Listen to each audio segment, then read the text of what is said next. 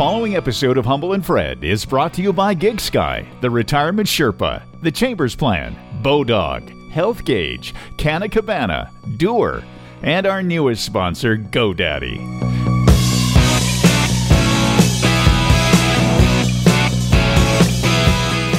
Hello, I'm Toronto Mike, producer of Humble and Fred. The chairman of the board, old blue eyes, Frank Sinatra, never appeared on Humble and Fred. But Frank Sinatra Jr. did. Frank Sinatra Jr. was a singer, songwriter, actor, and conductor. His older sister is Nancy Sinatra, and his younger sister is Tina Sinatra. When Frank Sinatra Jr. visited Humble and Fred, he was on a podcast, but I'm pretty certain he did not know that. Let's listen.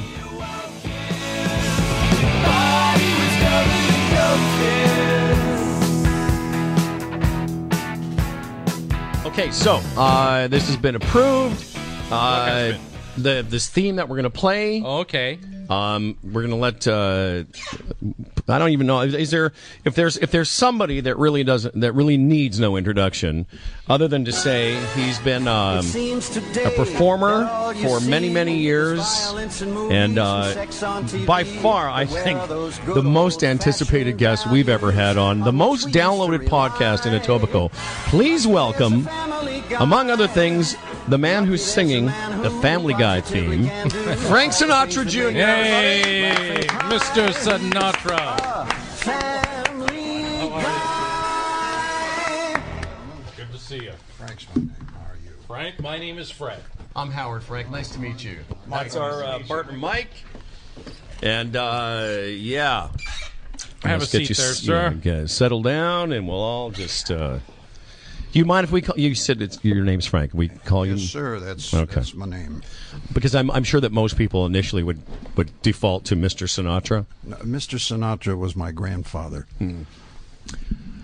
Um, thanks very much for doing this. That's all I can say to start with. Thank you. Welcome to our show. Thank you for inviting me to join you fellas today. You have kind of a, a fame up here, you know.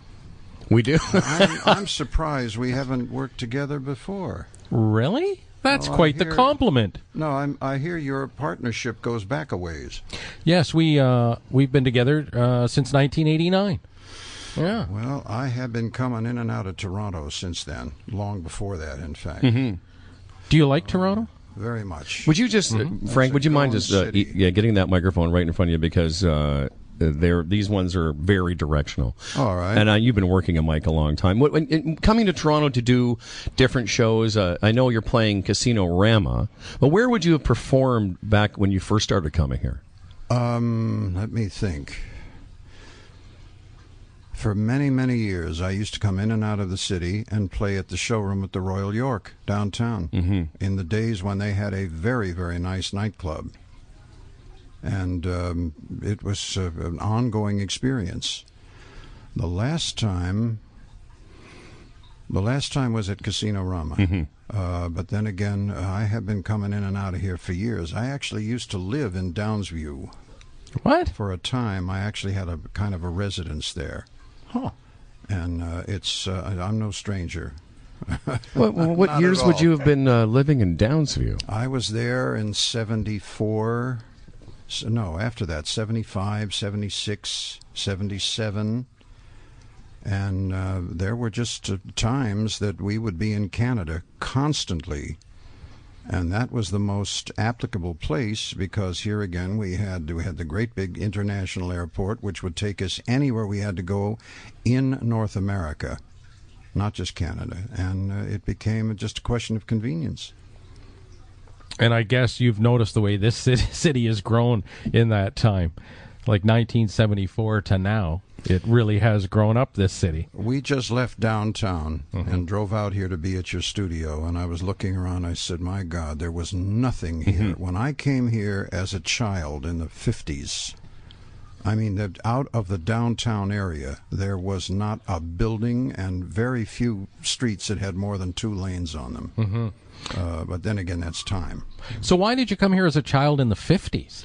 I was visiting my father in those days, Mm-hmm. and he would be on the road working. And uh, there used to be, I wish there still were, but there used to be entire tours that encompassed nothing but Canada. And I even did them in my career in the 70s again. I mean, we would start in the Maritimes and end up in uh, uh, Victoria. Wow. We'd end up in Vancouver. And it would take three weeks to cross the country. And you would be doing a series of, uh, in those days, nightclubs and big No, no, hotels. No, even and- before that, I was singing with a dance band as a young man, and Wow. in those days there were still dances, there were still ballrooms, and things like that. And we used to come to Canada, and if they didn't have in a in a small town somewhere, if they didn't have a actual place.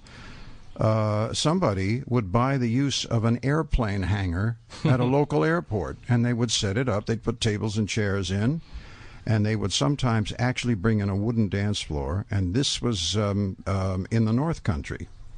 Now, on the other side of the equation, in the southern states, uh, we used to have to do so those uh, kinds of things in tobacco warehouses. Any place that was big enough. Well, you obviously have a unique perspective on us as Canadians. It's one of the things that it's almost a Canadian thing to ask because we're sort of self conscious about what others think of us. But having been in the country so long, what would you say? What, what do you say to your fellow Americans sometimes when they might make a comment about Canada and you say, no, no, no, here's what they're really like? I'm sorry, I really don't understand what you're getting at. It seems to me that Canada is Canada. It's always been kind to me, and I've been here for 60 years. And I can only tell you that um, uh, my, my favorite expression, somebody I heard once said something about Canada. He said, Canada's breath is clean. The air is clean. The forests are clean. The meadows are clean. The cities are clean when you compare uh, to some of the places in the world, you may never have been there when you see them on television. Um, and I mean big cities, going cities, modern cities in this day and age, they have never yet been through um, things like air pollution. The perfect example has got to be the Chinese People's Republic in the 21st century. Now that they have become industrialized, automobiles are flourishing and everything machine age is flourishing industrial production is flourishing and whatnot and you go there and you're breathing this air in certain instances and it's black mm-hmm. yeah well there's none of that in canada Well, by the way, I just want to in- interrupt you. You wouldn't be the first person that uh, didn't know what I was saying. it's, it's been a long, a long career of that, and that's why you know we're podcasting over uh, Fred's dining room table. I can only tell you that uh, it's always been kind to me here, and I have been um, I've been in places in Canada where a lot of Canadians have never been. It's amazing how few people have been in the in the Northern Territories, and I can't believe that. Well, it's funny you say that because I haven't. Like I, this is the province of Ontario, and I've been from here to Florida and everywhere in between, but I have not been north of Sudbury in this province. And I guess we're pre-positioned, you know, the cold or you know, there's nothing to see and it's stark. When nothing could be further further than the truth from from the truth because it's a beautiful province, and sometimes it takes tourists Oh, to tell you that. They're yeah, wonderful. I, I can remember doing tours in cities at Halifax, at St. John, New Brunswick, Mm-hmm. and then going on to St. John's, Newfoundland, and getting stoned on Screech up there, and uh, things like that. And it was, I'm trying to remember, it was They're great people, too. It was right during an election. They were just electing a new premier in the Maritimes at the Mm-hmm. time. But it's um, it's always been kind to me. So you're here doing uh, your show in Rama, and I want to talk uh, a, sort of a little bit back and forth. If someone comes to see Frank Sinatra Jr. in 2012, um, how is that? Sh- what would that experience be like? And will you do the Family Guy theme in your show?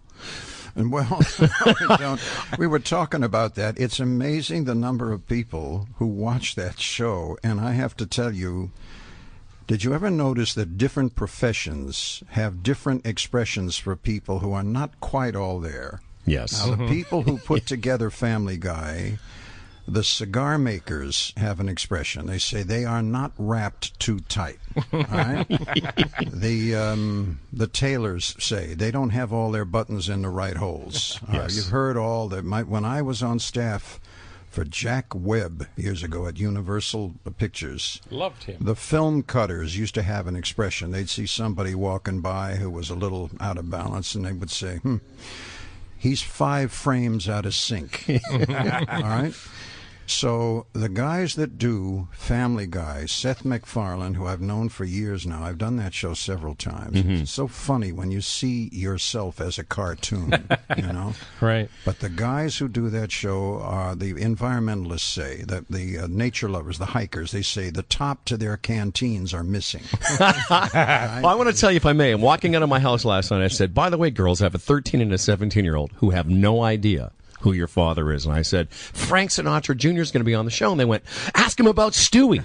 I'm like, whoa, whoa, girls. I go, what? They go, yeah, because they watched the credits. They wanted Oh, to know who you were. Oh, they said, no, ask no, him about his duet with Stewie. I'm like, you're kidding no, me. it's difficult. I'm telling you, it's not right. they have to understand that Stewie, that voice, uh, that's Seth MacFarlane. Yeah. And uh, Peter, uh, what's his name? Uh, Murphy. Uh, what's uh, No, Peter Griffin. Griffin. They're all Seth. Peter, that's all Seth MacFarlane, and uh, he has got some characters on that show.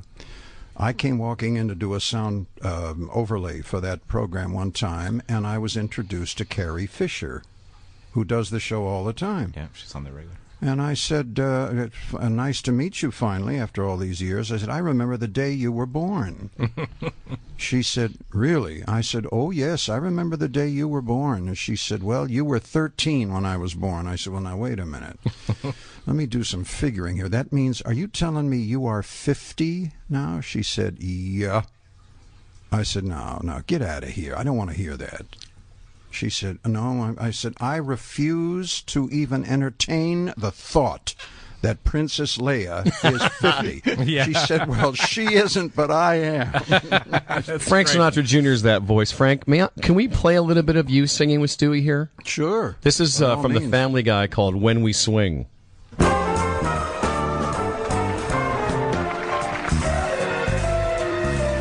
How I love a girl who's flawless. Even better when she's braless. But the thing that tops it all is when we swing. And how I love a glass of Jack. Or anything with Robert Stack. But the gals we romance can't stay out of our pants when we swing. Yesterday had got me feeling kind of blue. So you left and we replaced you with a Jew. Lady, you're fired. Oi! We love it when the ladies squeeze us. That's an easy way to please us.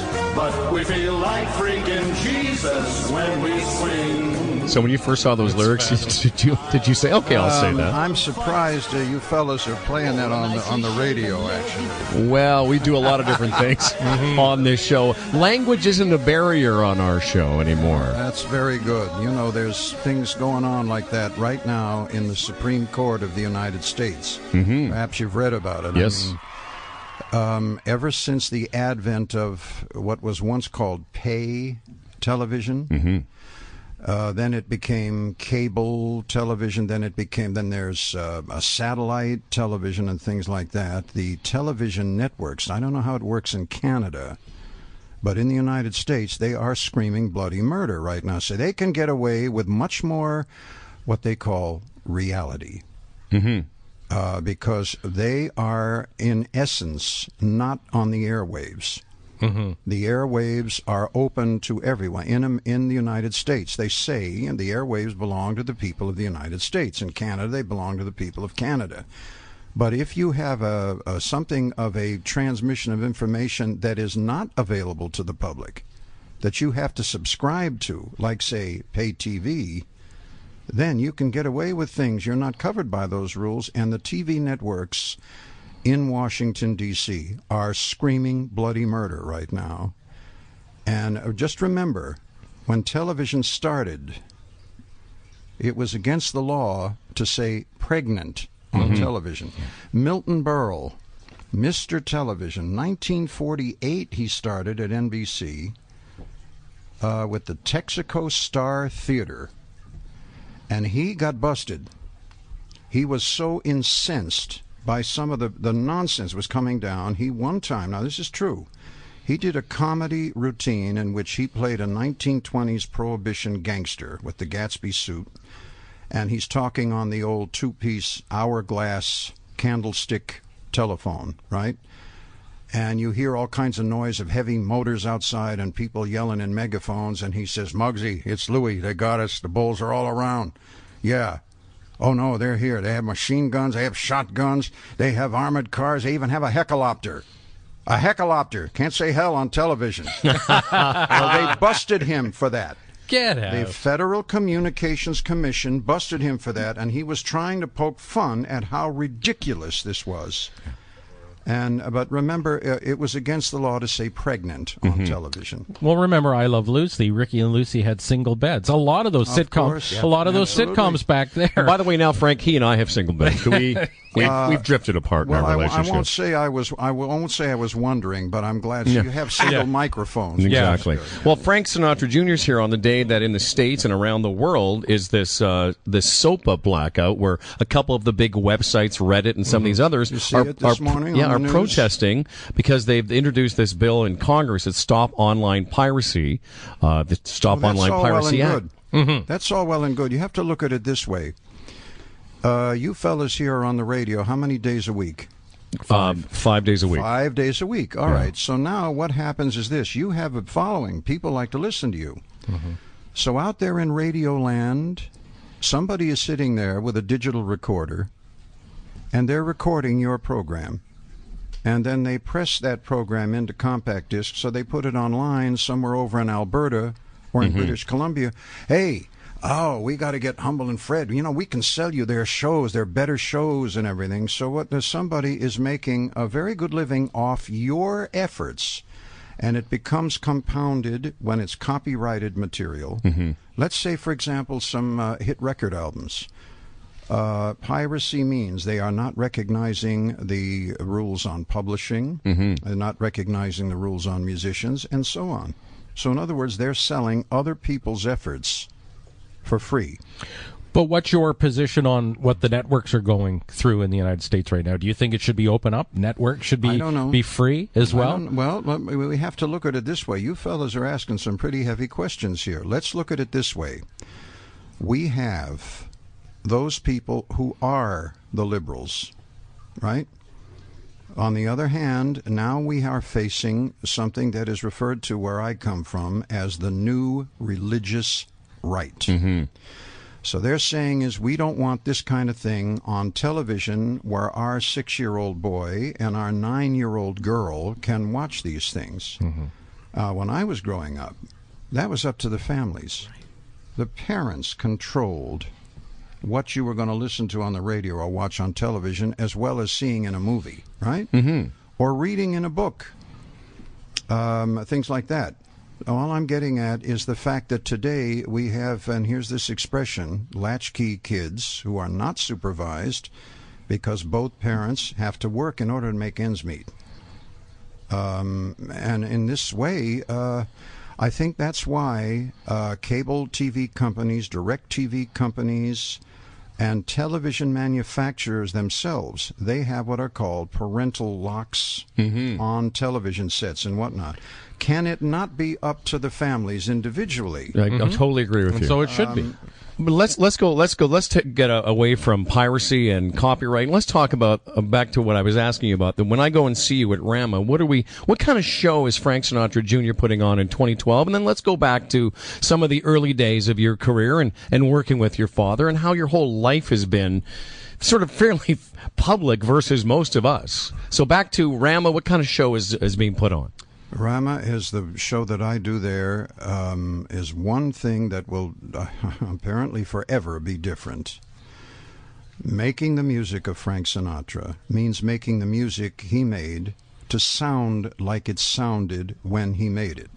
Explain. Which um, explains meaning he used not a rhythm section, not a guitar player, not a quartet.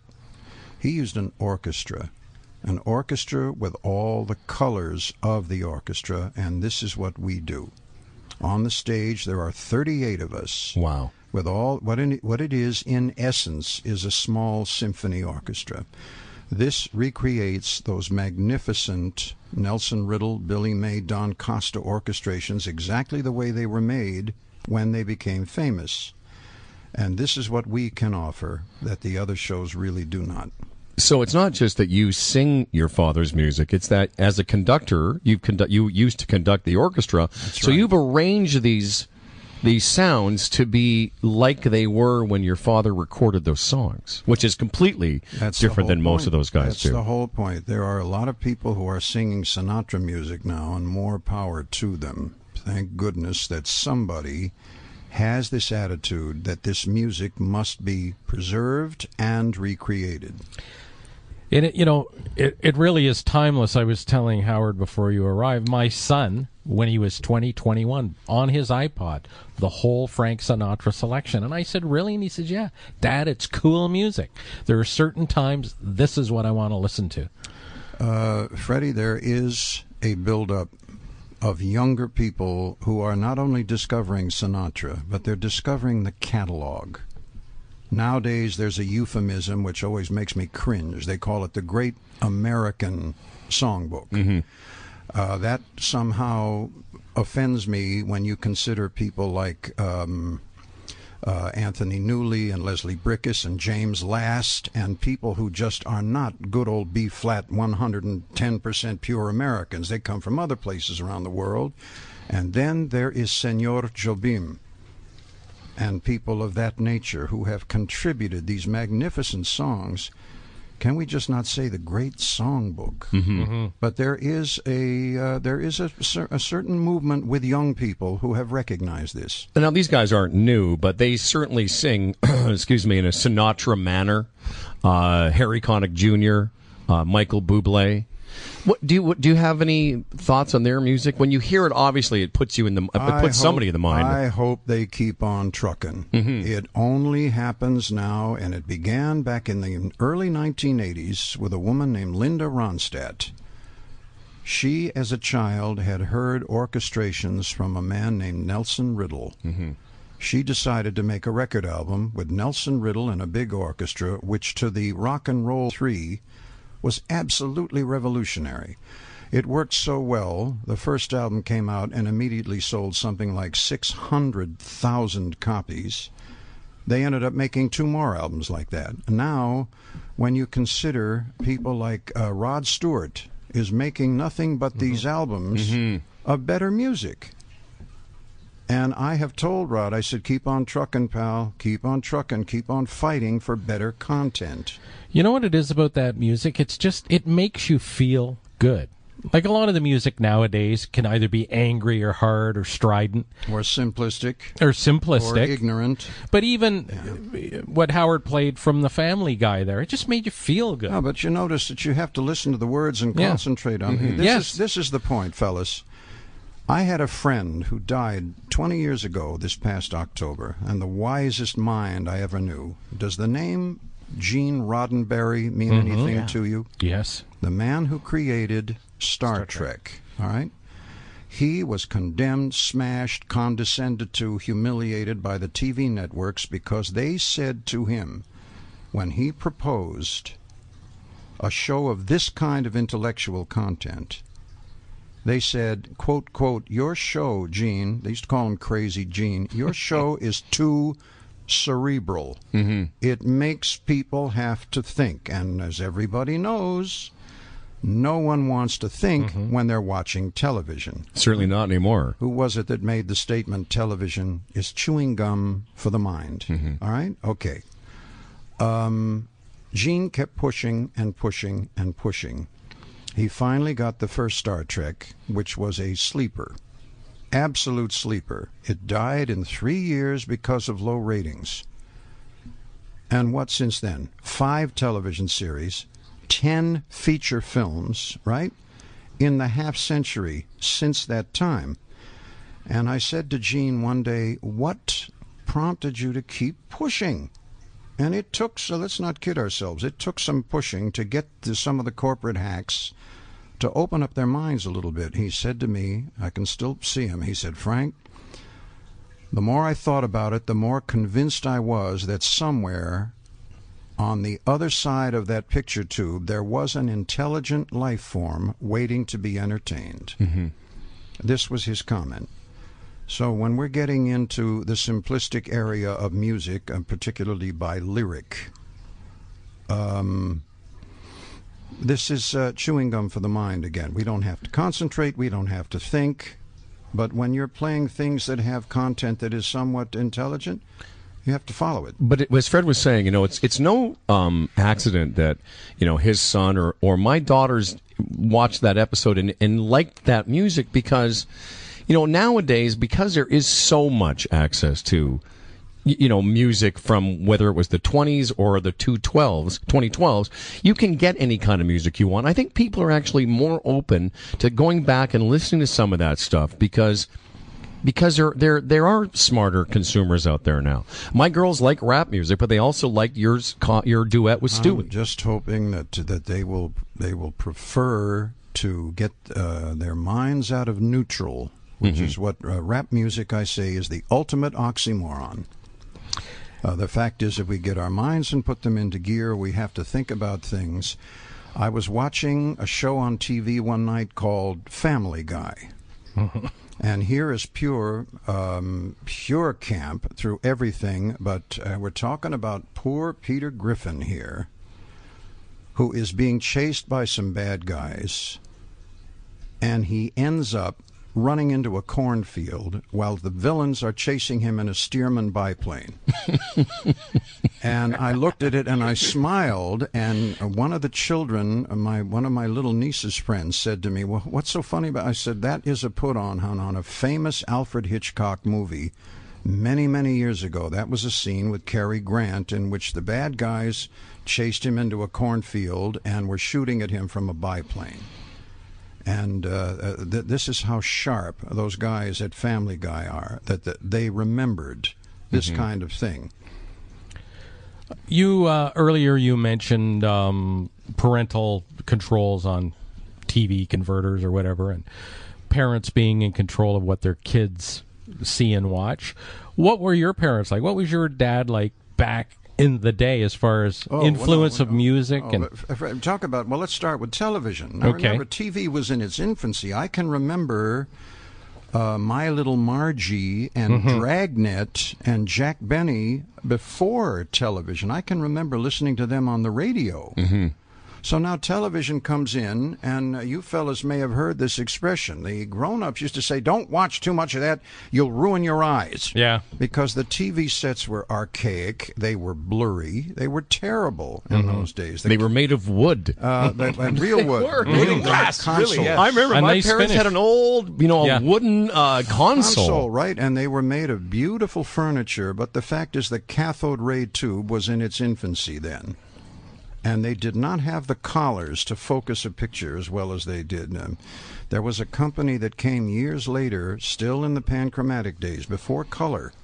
There was a company called Fleetwood that made the most accurate firing black and white picture tube, and the difference was overwhelming. Mhm. They disappeared decades ago. But nowadays, I can only tell you, um, my godfather, when I was a little boy, when godfather was still a nice word, my godfather was a man in New York by the name of Manny Sachs. And Uncle Manny was the head of the RCA um, total product, everything, and was running the NBC television network at the same time. He was the protege of General David Sarnoff, who founded RCA at the time. And one day, when I was 10, he took me to Camden, New Jersey, and there was a box the size of a double door refrigerator lying on a table, and all these men in white lab coats were around it. And he said, Frankie, look at this. And I said, I saw a bunch of tubes and circuitry. I said, What is that, Uncle Manny? He said, That is a color television camera. And I said, A, a, a TV camera that makes color pictures? He said, Yes. In about a year's time, in 1955, we're going to have color on television, finally. And today, you can go to any appliance store that you want and buy a camcorder that's high definition, that has mm-hmm. all kinds of video effects and editing in it, and it sits in the palm of your hand. Mm-hmm. Even a cell phone that's well equipped. Did the Sinatras have a color keep- TV right I away? oh no! No? I keep thinking I wish Uncle Manny were hmm. alive Yeah. today to Yeah, to see, see that, this. right? gone, yeah. yeah. No, but no, no, no, no. The color TV sets. There was one that was in the company office when I was a kid. And I remember one of the secretaries saying that thing was 3,000 American dollars. Now that's 1955 dollars. That's like thirty thousand dollars. That's right. And the, they were they were um, uh, Sinatra himself. He said um, when he was ordering a t- do you want a uh, color set or a black and white? He said, "Get me a good black and white." As his description was, the color sets are just a nuisance. Oh wow! Frank Sinatra Jr. is out, you Frank Sinatra Jr. is our guest, and uh, before we run out of time, which we're going to in, in a few uh, minutes, because um, I know you've got other things to do, and, and we want to again thank you so much for coming in. But we'd be remiss uh, if we didn't ask. You know, now that you've hung out with us a little bit, and and uh, you've got a feel for us, I hope that you know when I, I ask this with all the, the respect uh, uh, intended what has life been like? And I and it's not I don't ask this lightly. Your father wasn't just a famous American or a famous television or movie or singer. He is and was one of the most famous people mm-hmm. on planet Earth. So and you were a you you have been we've talked about your accomplishments and you're obviously a very intelligent person. So you have must have when did it occur to you and how have you reconciled being the son of not just a famous singer like some pop star, but of the one of the most famous people on the planet? I tell people often, in my case, um, I tell them, look, don't mistake things. I am not famous. I just have a famous name. And in terms of fame and this business of celebrity, which is so overblown today, I keep thinking back and I tell people always way back in the 1930s, Charlie Chaplin went to the premiere one night of his new movie, City Lights. And in the car with him, and this was black tie in those days for a premiere, riding with Charlie Chaplin was his friend, colleague, his very close friend, Albert Einstein, who went to love Chaplin movies. And um, he went to the premiere with Chaplin. The premiere finished. They walked outside. The fans of Charlie Chaplin absolutely mobbed him and damn near tipped the car over when they were leaving. And Dr. Einstein was actually very frightened. And as the car pulled away, Chaplin was waving at everybody. He said, Charlie, what, what does all of this mean? And the story goes that Charlie Chaplin slowly turned around and faced the most famous scientific mind in history and said, Nothing, Albert. Nothing. No, I understand what you're saying, and and it's easy for people on the outside to imagine that your life is one thing, but you live your life, and so on the inside, it's, something different. What it what it has to be is this: um, somebody in my position, and it took a lot of years to come to the conclusion. Do not give in to believing that distortion, in fact, is truth. Right. You cannot believe uh, that the, somebody once said the enemy of truth is not falsity. The enemy of truth is distortion. Anybody who ever listens to our politicians, anywhere you go, is going to be able to attest to that if they think about it. But distortion is the enemy of truth, and when you live in this kind of a life, to believe in all of this celebrity and everything else is a distortion. That is not where the real world is. I remember when I was a kid and I started singing with dance bands. I think I had just become 20 years old, and I made my first world tour, tra- traveling with dance bands, and I went into places where there was poverty, uh, like I hadn't even imagined. And I said, "So th- this is what uh, this is what the real world looks like. You better make a real good memory imprint of this, so that you have a true picture, rather than a distorted picture." What was life like? Um, as Howard said, in your situation, could you say you live the life of the average American kid, or was it different? Because I think of things like you came, you come home from school or whatever, and your dad's buddy o- is over, and it's Sammy Davis Jr. or it's Dean Martin. It's like, is that the way it was? Uh, that's Did you run in circles? That's that, the way it was. Man, That's the way it was. Jesus, wonderful because those people were very fun. Dean Martin is one of the funniest people who ever lived. He was absolutely witty. Um, and he really didn't great. drink as much as they said, oh, right? of course, he couldn't have. He could mm-hmm. never have done so. That was mm-hmm. part of the act. Jack Benny really wasn't cheap and really didn't drive a Maxwell. Mm-hmm. You know what I mean? And he didn't have a guy locked in the safe down in the basement.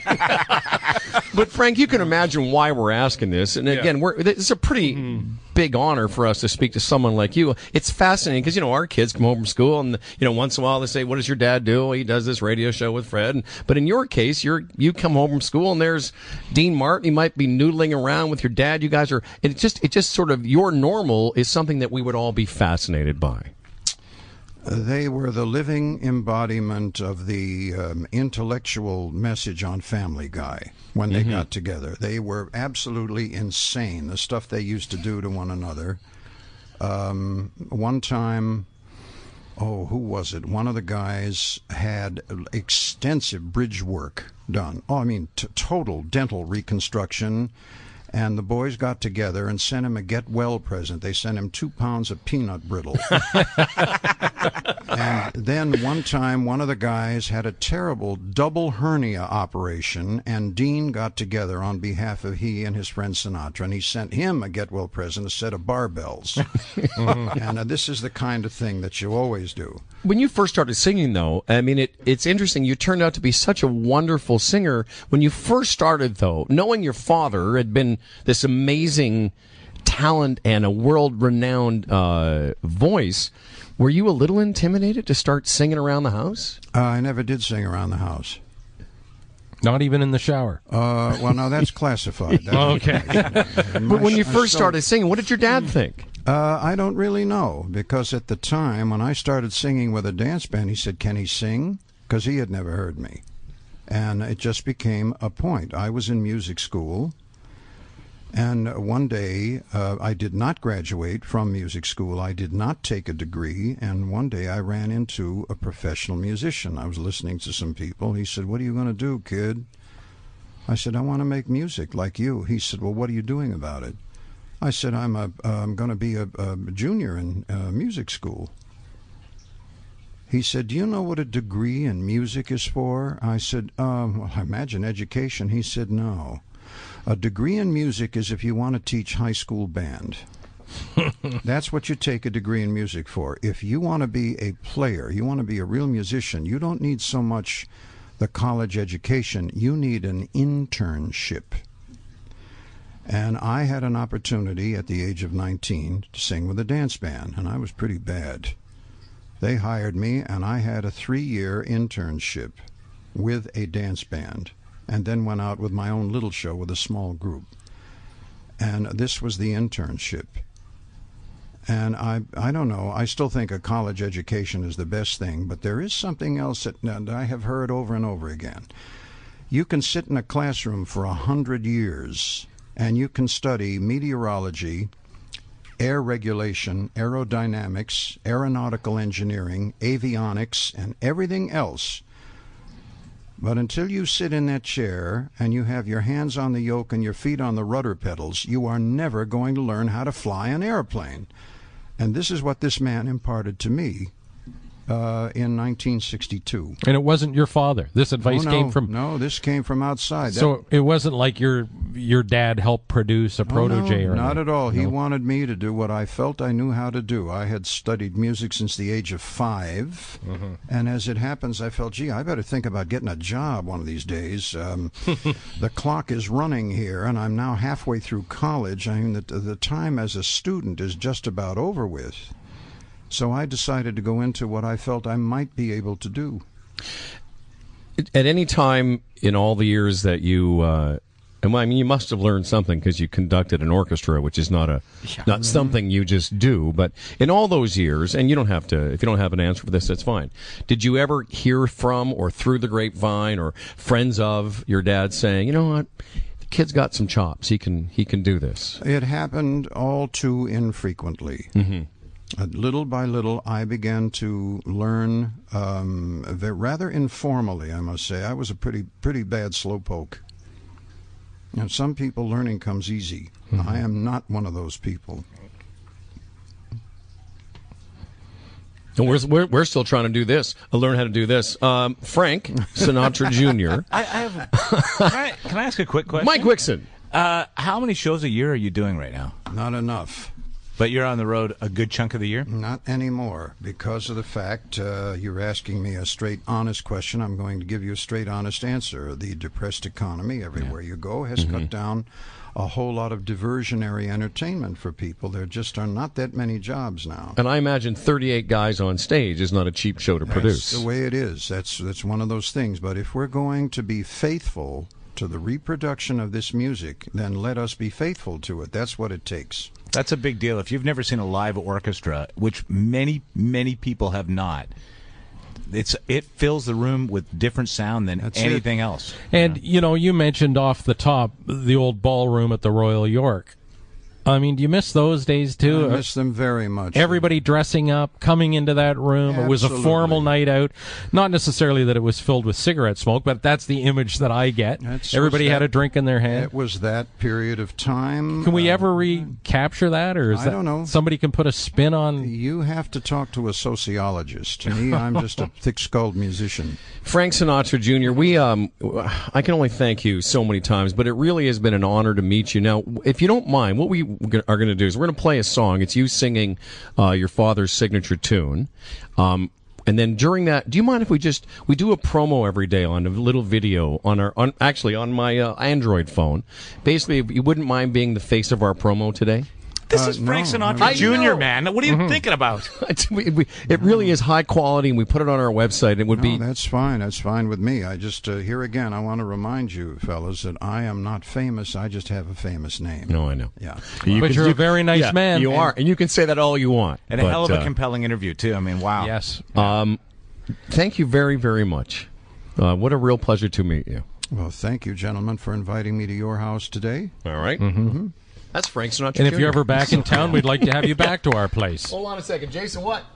Hold on. This. th- Yes. Saturday night Casino Rama. Yes. Uh, let everyone know that uh, Saturday night there are still uh, plenty of tickets available for Frank Sinatra Jr. Casino Rama. Thank you, Jenna. Go and see this show Do it. because it's not like something you're going to see in many other. If you don't, we will find you. And the show is called Sinatra Does Sinatra? Sinatra sings Sinatra. Sinatra sings Does Sinatra. Well, here's a little Sinatra singing Sinatra.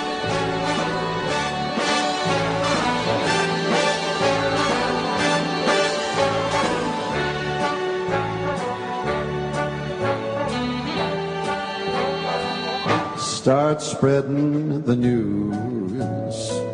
I'm leaving today. I want to be a part of it. New York, New York.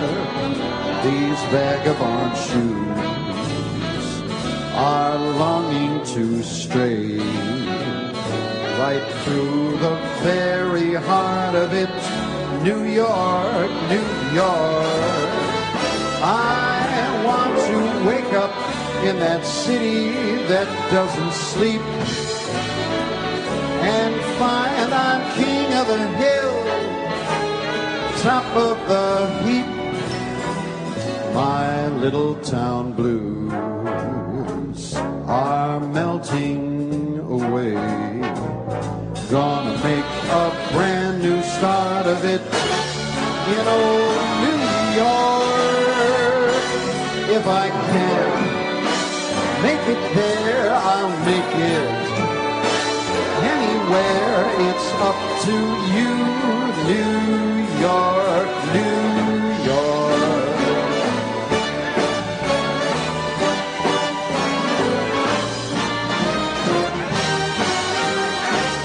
New York, New York. I want to wake up in that city that doesn't sleep and find I'm king of the hill, a number one, top of the heap, a number one.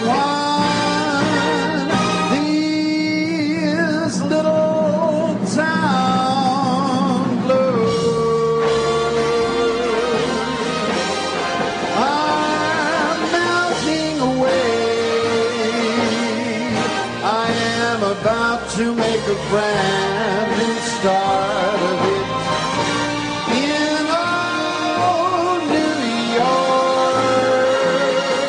And if I can make it there, you know I'm gonna make it anywhere. It's up to you, New York,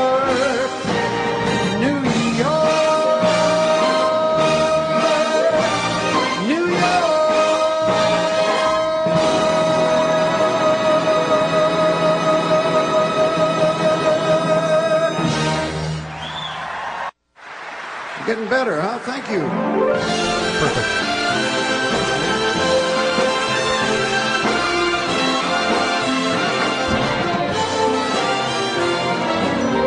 Strangers in the night, exchanging glances, wondering in the night, what were the chances we'd be sharing love before the night was through? Something in your eyes was so inviting. Something in your smile was so exciting. Something in my heart told me I must have you. Strangers in the night, two lonely people. We were strangers in the night. Up till the moment when we said our first hello.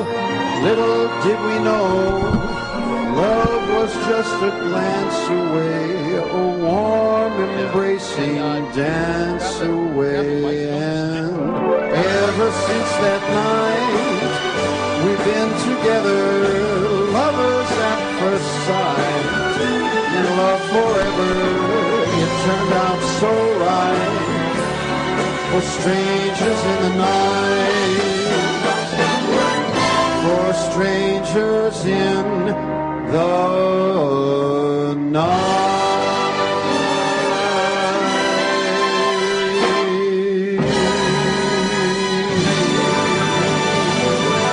I'll tell you right now. I'm going to tell you right now that was surreal. That was completely, Wasn't and it? utterly surreal. You know what the wildest thing is? No. His face. He looks a lot like his father. And no, I agree. His father, towards the end, you know, had the ra- seemed was a rounder face and the gray hair, and that's Frank Jr. Yeah, that was Frank Jr. Yeah. Okay. Well, very well, um, well, very analytical. Man. very bright guy. Yes. Um, I'm surprised, a little surprised that he didn't want to sing "Aka." Oh right, yeah. Well, I didn't ask him. Doesn't that no? But I hey, listen. I the, the the bet was if he spontaneously says I want to do a little "Aka." Yeah.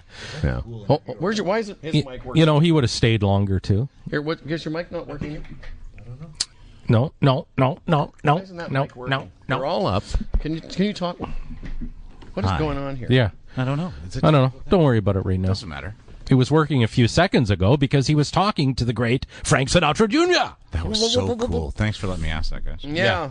I don't know why it's. uh You know, he, he has Okay, a point though about that, No, about having a full orchestra. Yeah. Mm-hmm. would No, I be cool, man. That was just surreal. And now, okay, when I hope, like he's not going to hear this, is he? I don't know why. Well, because I think he believed we were on the radio. Yeah, but how old would he be? Sixty-nine. 69. You know, I mean, he's of an era that he really totally hasn't got his mind around how this works. And I don't you know, know. I didn't want to. sharp. I didn't want to correct him. No, neither did I. No. And I thought, and it was funny because at that point it was, uh, I just thought, best we don't, we don't even, bo-" and we actually, we both changed the subject at the same time, Mm-hmm. which was good. Um, yeah, when he said people could take this podcast and use it for their own use, I was Yeah. like, well, that's a bit of a stretch. Number one, it ain't going to happen. Number two, if it does, we'll kill them. We'll find them. He, uh, at a couple points there, uh, to your uh, point about looking like his father, because I'm sitting right directly across from him. I'm thinking this is like talking to Frank Sinatra. It's like talking to the chairman. It's like, yeah. and and it to what a me, classy guy. Like, wow. But it gets back to what I was saying about wishing my mom or dad was alive to be able to call Mm-hmm. now and say, guess what I just did for my little job Mm-hmm. today? Because it was amazing. And we tried to go the dad route several times there. You know, I he seems to steer it away. That's fine. More than he keeps it there. why, but again, why do you we think try. that? Why do you think that is? Though I was trying to figure that out. Well, because you know he's his own person, I guess, and he answered what we asked him, but He then he would immediately take it to a different thought. You know, Mike, I'll tell you what I think it is. When people have, and none of us can know what it's like inside the world of those people, and he can say he's not famous all he wants, but he has been around that world his whole life. It's all he's ever known. So to him, and he wasn't rude about it, he just, I think he's, it's just been his normal forever. So mm-hmm. for us, you know, having Sammy Davis over to watch the game would be, you know, pretty cool, especially mm-hmm. now considering he's dead. Mm-hmm. But I mean, um, but for him, it would have been just the the, the daily event. Uh, you know, and at one point I was going to say, so your relationship with your dad was he around a lot? Well, I think we know the answer to that question. No. Yeah, I just He's a he- worldwide movie star, and obviously he didn't take his dad didn't take a lot of interest in his musical career in his late teens. Yeah. I mean, he made that quite obvious. So there's no really use belaboring that end of It it. just felt to me like he, he had, there was a distance between him and his dad, like I tried to build between myself and my children. Yeah, exactly. I wish there was that distance between me. Um, uh, at age 19, uh, 1963, at Harrah's Lake Tahoe, he was kidnapped. This occurred a couple of weeks following the assassination of JFK. Sinatra was released two days later after Frank paid the $240,000 ransom. Now, there's an interesting story that goes with this. In order to communicate with the kidnappers via payphones, because that's what they did, his father carried a roll of dimes throughout the two day ordeal, which became a lifelong habit of Frank Sinatra's. Now, I read that. We all had this in our little prep, thanks to Kinga, but I didn't know how to broach that subject. Like, okay, you're at Rama, but how about being kidnapped?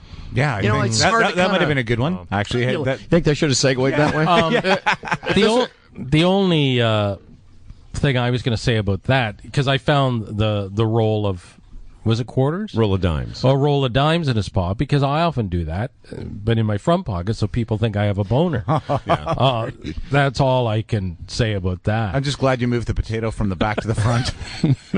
well advised.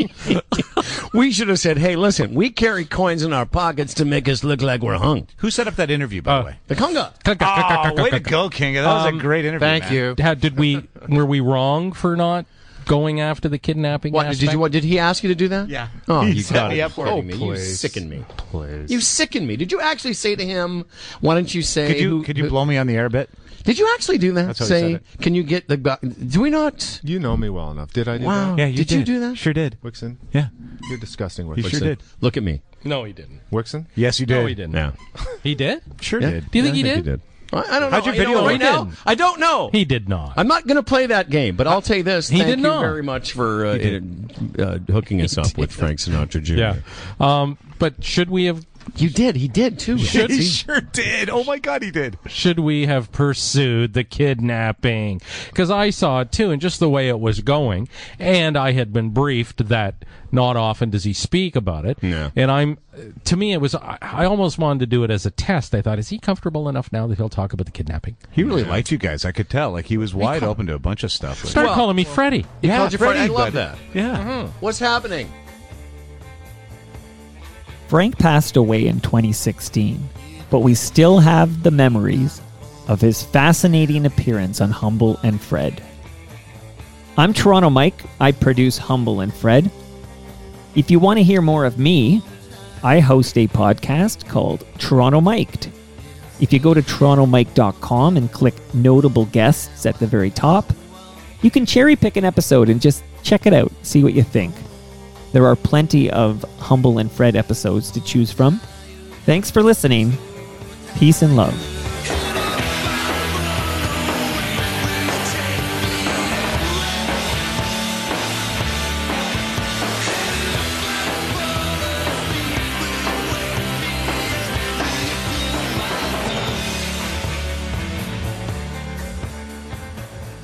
This episode of Humble and Fred was brought to you by Gig Sky, the Retirement Sherpa, the Chambers Plan, Bodog, Health Gauge, Canna Cabana, Doer, and our newest sponsor, GoDaddy. For Humble and Fred, I'm Dan Duran, and don't forget to help keep this show going by licking them. um, liking them.